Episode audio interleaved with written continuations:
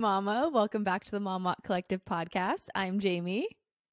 And I'm Ari, and we are two moms just trying to navigate through motherhood. But today we are three. We have Bailey, our Chattanooga, Tennessee ambassador. She's the only ten I see. Um, we got to throw in the jokes when we're interviewing Tennessee. Come on, guys. Uh, if you guys have a better one, let me know. But Bailey is amazing. She's going to share her story on silent reflux today, dealing with that with her daughter. But Bailey, will you take the time to just introduce yourself real quick? Yes, I'm Bailey. I'm the Chattanooga, Tennessee ambassador. I started back in September of twenty twenty-two. Um, I am a mom of one. Her name is Lila, fifteen months, and then my husband is Colton. We've been together for eight years and almost married three.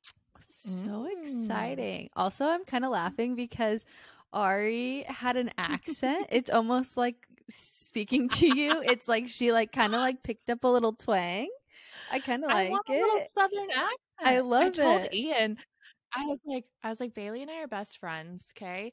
And so she needs to come out here, and I need to visit her. And she has the cutest accent, and I think I want it. So I it might come out today. That That's so funny. Oh, you do, and I love it. It's the best. I love it. But I am okay. I'm so curious because I've also never heard of silent reflux before. Like, I've heard of babies that are colicky. I heard of acid reflux, all of that. But what is silent reflux? So I didn't know what it was either before having Lila. Um, it kind of appears like a colicky baby, but essentially Lila is having reflux like normal babies do when they spit up. But instead of spitting it up, she's swallowing it and getting really upset. It causes more gas issues and just pain. Um, so instead of being covered in spit up, she swallows it back down. Ugh. First up, it's just painful. Yeah. yeah. I like honestly, when I was pregnant, I had um, reflux as well, and I just it made me have so much more compassion for the babies because I was like, if they're experiencing this and they don't know how to explain that like burning sensation, like that's probably why they're crying. Mm-hmm. And so, I mean, how did you guys even discover that she had silent reflux? It was like a long process. It felt like the first month of her life felt like a whirlwind because mm. like four o'clock, you know, the witching hour comes around and we looked at each other at four p.m. and we're like, okay, buckle in. Like it's about to happen. We're about to have some screaming for a few hours. We're not going to get to eat, but we'll get through it. So she was constantly crying at night, but she was um, showing off these symptoms of like arching her back and mm. like swallowing and then crying. So I was like, there's something wrong. But our pediatrician was just marking it off as colic. Mm. So it was kind of a back and forth. Like you got your mom gut and you're like, my baby is in pain. Mm-hmm. I don't think it's colic because colic feels like a blanketed term. Like they don't mm-hmm. really know what's going on. They're crying.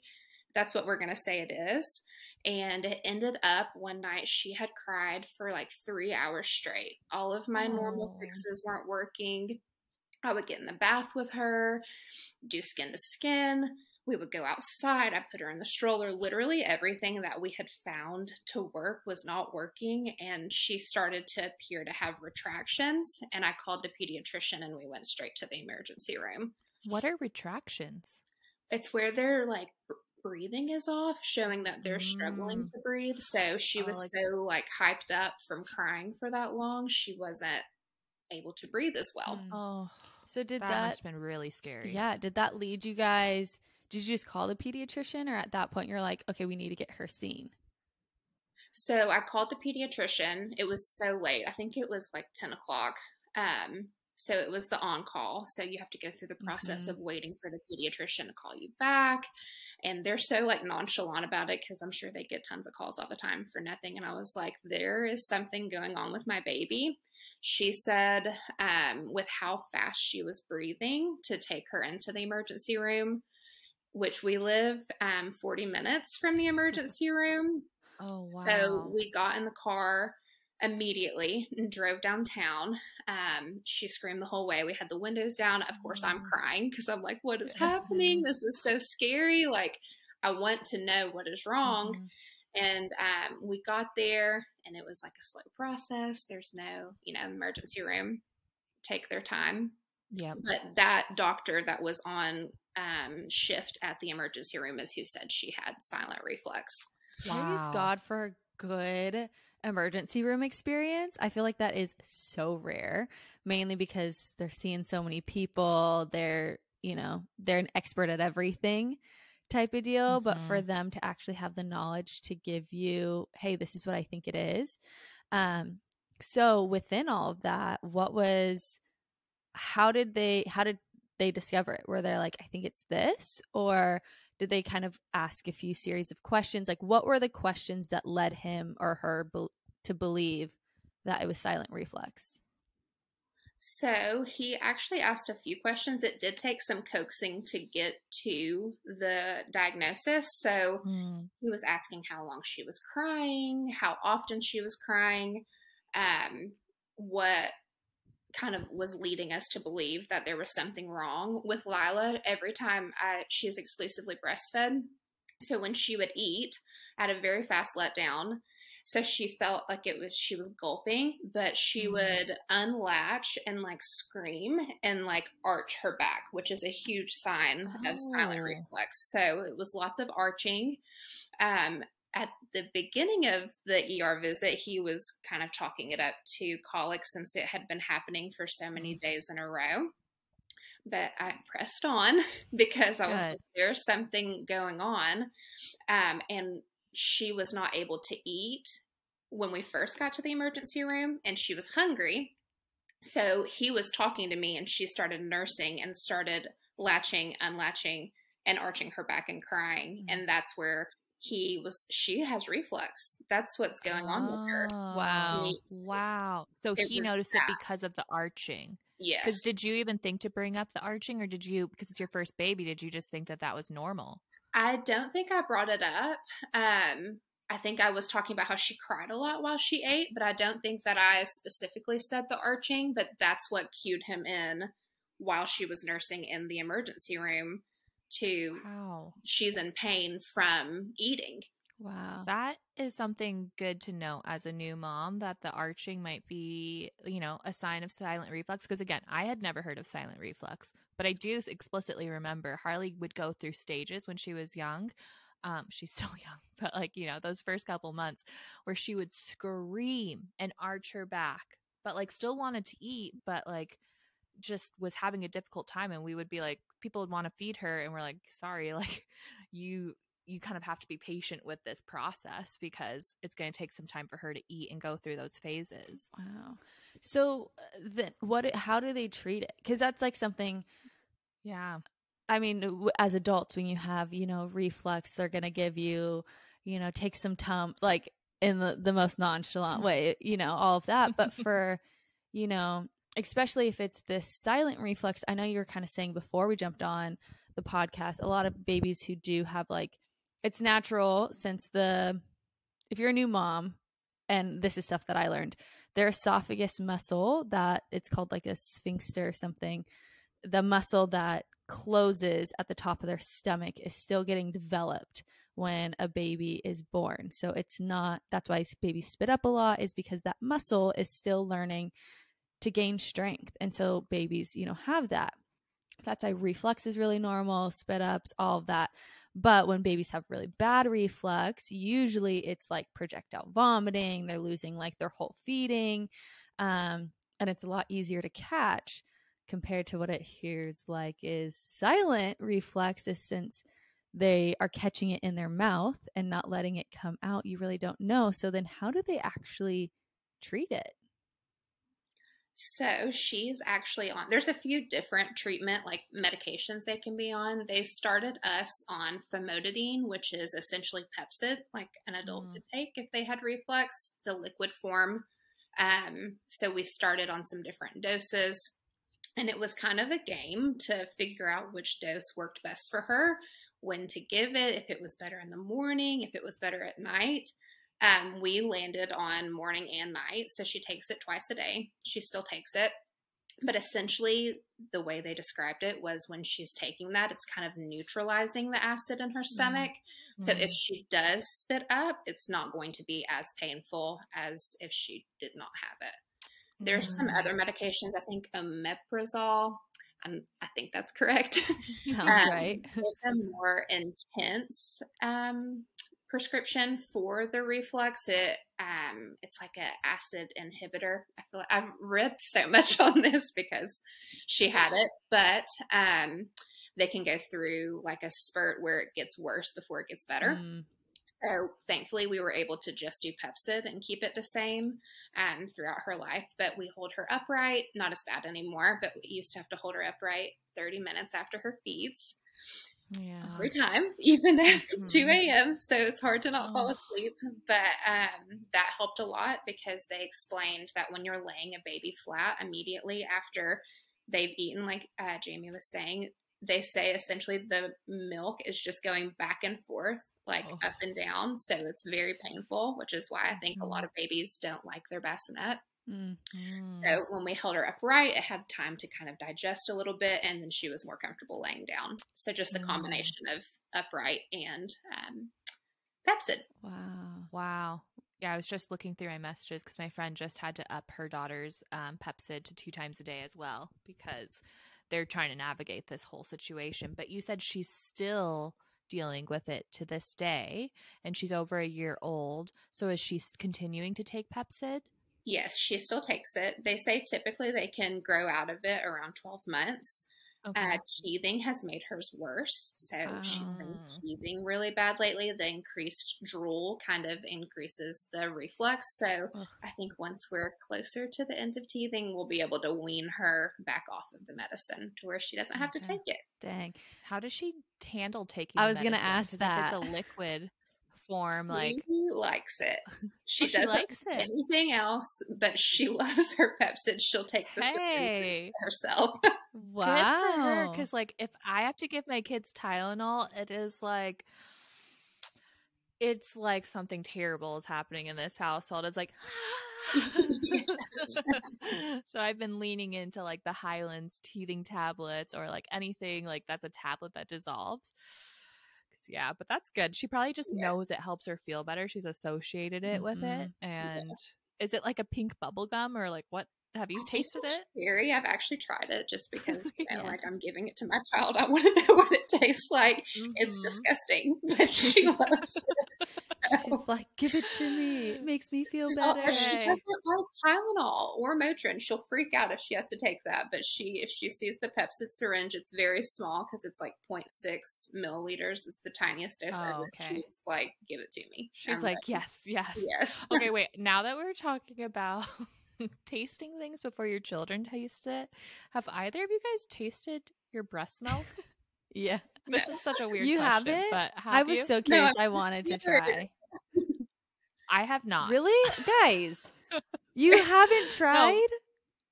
One of my friends was like, they took shots, her and her husband and her best friend who doesn't have kids took shots of her breast milk, and I'm like, yeah, I've never tasted my breast milk. And I yeah. Oh my gosh. I I, I was so curious. I was like, I have to know. It tastes like just really sweet milk, really sweet water or whatever. I didn't take like a whole shot or anything to that extent. Like I literally like after the very few times I've pumped, like afterwards there's like a few left in the pump, I like put my tongue to it to see what it tasted like. And I'm like, it just tastes sweet.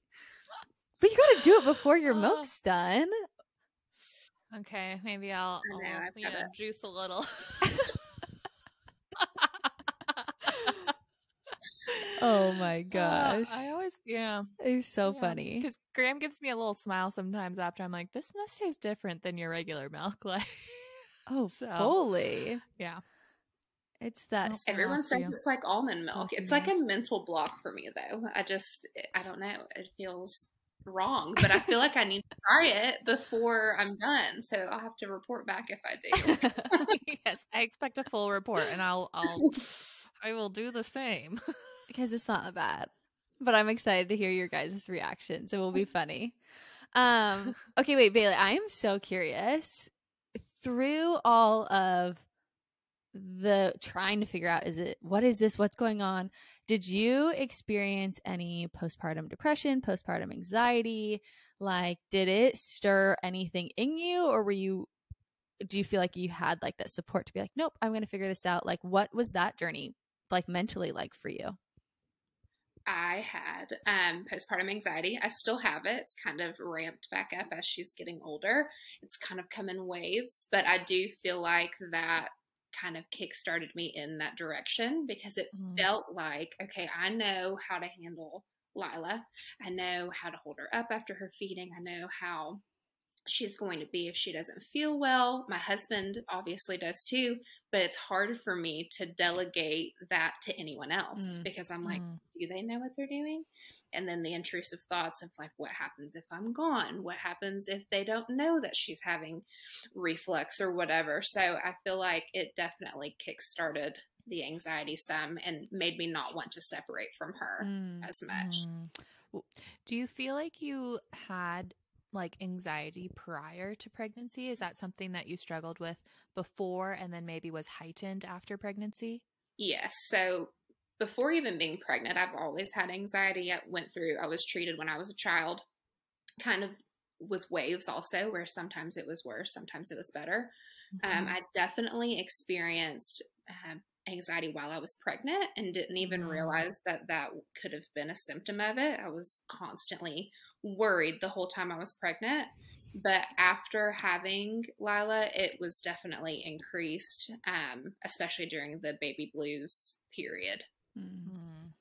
What would you describe like the, give more scenarios, I think, because this is where I think, well, I could say I think a lot, but um, for a new mom or a mom who maybe their first pregnancy didn't have anything and maybe they're in, you know, second, third, fourth, whatever pregnancy or um, multiple kids stage and are starting to experience thoughts that are just now like, oh, that's not normal. And I feel really anxious. And, or like for me with my postpartum anxiety, I was really functional. And then at night, I would like wake up feeling like I had a heart attack, or like I would have like my body would process the anxiety and stuff later. But it was I, me realizing of, oh my gosh, is is he going to be okay? Is is this happening? The phantom cries, you know, like thinking all those things. What scenarios, like could you walk through a little more scenarios on when you would really feel that anxiety kind of heighten? Yes, I think all of mine was at nighttime too, pregnancy mm-hmm. and postpartum. When I was pregnant, it was, um, what is our life going to be like after the baby's here? Mm-hmm. Like, am I going to be able to put Colton first and mm-hmm. like prioritize our relationship? Or she hasn't kicked in an hour. Like, what is she doing? Mm-hmm. Just random thoughts where you could be totally fine and then be spiraled into, well, what if this happens? And then this comes from this. Well, what if she's upset and I don't get to spend time with Colton at night?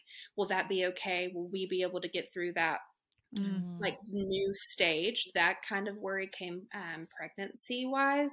Postpartum, it definitely hit at night around four p.m. with mm-hmm. the witching hour. It was immediate, like I would see the sun going down and I would start to get anxious. Like, is she going to cry? Am I going to be able to hold her and calm her down? How long is it going to take to get her to sleep? How often is she going to wake up? Should I even go to sleep? Because if she's going to be up in an hour, why would I go to sleep? Which I don't recommend because lack of sleep makes anxiety worse. But it kind of, I feel like nighttime hits moms because we're so busy during the day. Mm-hmm. We don't have time to think about our worries. So when we sit and are able to sit with our own thoughts, mm-hmm. it increases. So mm-hmm. spot on. Um, what was the moment for you of realizing like, hey, I might need to tell someone about this? Oh gosh. I'm trying to think. I I tell my husband about it all the time. Like, I think he knows. Every night I'm like, I'm anxious. And he's like, why? The man has never experienced anxiety in his life. Like, I wish that I could be that way. um, but I actually just went for my one year, um, like yearly appointment. And I told um, my doctor that I was having bad anxiety mm. and just kind of walking through, um, like what I was feeling. And I think I got to that point because um, I just got tired of feeling anxious all the time mm-hmm. and not understanding why it was this way. It's never touched like the anxiety I had before having a baby mm-hmm. and your hormones are still out of whack in postpartum. So absolutely. I, like, I need to say something and see what the options may be to help me feel more like myself again. Mm. And can you, you said this was your one year checkup. You had a one year checkup with your O B? It actually, so it fell a year after my six week appointment just for my, um, like pap, pap smear. smear. Yeah. Got it. I was like, whoa, whoa, whoa. Does Tennessee yeah, ahead of like California? Yeah. Cause I, I just, yeah, my rant on met the medical space comes out sometimes. And I just don't think the six week checkup is enough for postpartum no. mama. And you, there are waves and cycles of postpartum that there should be help along the way. Um, I think within at least the first two years, because so many things are happening, life changes are happening, um, changes with the baby are happening. It just feels like a constant puzzle is moving and you're trying to put it together and you you don't have all the pieces all the time, or the the, the picture changes midway through the puzzle. So I was like, oh, maybe Tennessee has a one year like automatic checkup. At least that sounds great. That would be fantastic. But no. So when you were at that checkup and that you described uh, the anxiety that you were going through, did they recommend um, you know, therapy or medication or any sort of um, like treatment plan to help you? Yes. So um, she, we talked through medications. I'm not very good at taking medication. I just, I don't. Um, so I was actually prescribed an anxiety medication, but I haven't started it because I'm anxious about starting anxiety medicine, which is comical. I'm like, how am I anxious about being anxious? No, but, that's fair. It's completely yes. fair. That's, we're going to actually bring on a specialist next month to talk about this because there's a stigma behind it. I, I am one hundred percent there with you. And that's why I can understand of like, you know, they offer certain things and you're like, but like just offering it, I need a full conversation of what this is going to look like and what's the like plan for me to start and what's the plan for me to get off. I can't just jump yes. on and like not know the plan. Well, and then I got on TikTok University, and I'm like scrolling. the times, the times. I'm on TikTok University as well. I so I'm reading all these people's terrible experiences as they're talking through them, and then I was like, okay, like I'll revisit this in a couple weeks if I'm still feeling the way that I'm feeling. So I have not picked the prescription up. It could still happen, but as of now, I'm just really hoping hoping that the sunshine and being outdoors, moving a little bit more is going to help. But if not, we'll revisit the Walgreens down the road and pick up. Awesome. And if anybody listening is currently on medication, this conversation is not to like, like put your situation down. Like this is just the struggle that we're currently going through of like, do I, do I not? And like how we can facilitate that conversation better to help people decide for themselves if it makes sense to get on medication. Um, you know, I just, I want to call that out for those that have, because some people have gotten on the medication and it like helps them tremendously. And I want to honor that. So, um, but how are you feeling currently now that the sunshine's coming out in California? We're experiencing the same thing after our torrential downpour. Um, are you starting? Last time we talked to you, you were outside playing in the field because you live on like this two acre property, which is incredible. Um, how are you feeling? Better. I feel like, I swear the sun comes out. And have you seen the TikToks where the people like rise up off the bed? Yes, that's literally me. me. Same. Like the seasonal depression is just like leaving my body. So I'm mm-hmm. feeling better. I'm still anxious, but that's just like one of my personality traits, I feel like, at this point. But feeling less anxious about all of the things. So starting to come okay. up. Also, random question, because you mentioned it.